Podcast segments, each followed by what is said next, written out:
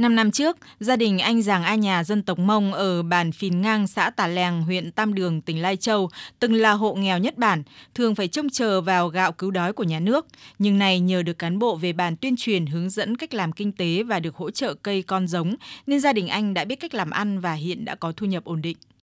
Người dân trên bản chúng tôi tập trung vào phát triển kinh tế là chỉ trang nơi châu bò này, sang sáu thảo quả này có làm một tí nương chè thời gian tới thì chỉ có chăm sóc tốt cho nó, xem nào nó phát triển thì nó lấy tí tiền nuôi quang ăn hầu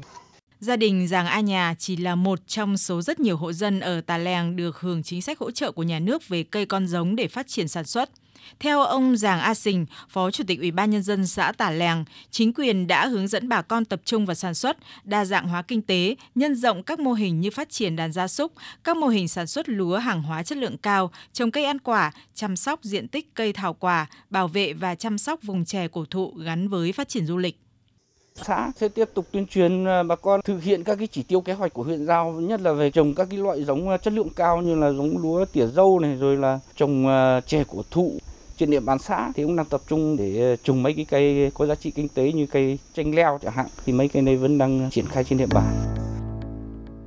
Câu chuyện giảm nghèo từ xã Tả Lèng, huyện Tam Đường, tỉnh Lai Châu đang cho thấy một hướng đi đúng đắn trong chính sách giảm nghèo bền vững của Việt Nam. Theo báo cáo của chương trình phát triển Liên Hợp Quốc, tỷ lệ nghèo đa chiều của Việt Nam giảm liên tục và đáng kể, từ 18,1% vào năm 2012 xuống còn 10,9% vào năm 2016 và 4,4% vào năm 2021.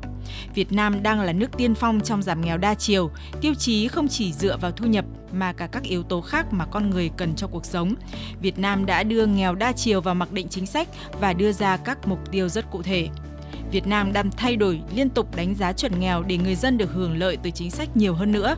Từ năm 2015, Việt Nam là quốc gia đầu tiên ở châu Á áp dụng cách tiếp cận nghèo đa chiều trong xây dựng chuẩn nghèo quốc gia, từ đó mở rộng hơn nữa những đối tượng được hưởng hỗ trợ cả về thu nhập và tiếp cận các dịch vụ công cơ bản. Nhờ các tiêu chí mới, tỷ lệ hộ nghèo, hộ cận nghèo trong năm 2022 là 9,35%, đồng nghĩa với thêm hơn 10 triệu người được hưởng lợi từ các chính sách và chương trình mục tiêu của chính phủ về bảo trợ xã hội và giảm nghèo. Ông Osman Diwan, chuyên gia của Ngân hàng Thế giới nhận định. Tỷ lệ giảm nghèo của Việt Nam đã giảm xuống dưới 10% và tỷ lệ cực nghèo cũng đã giảm mạnh xuống dưới 3% ít hơn cả tỷ lệ chuẩn của quốc tế. Điều này phản ánh sự thành công của một quốc gia đối với công cuộc giảm đói nghèo.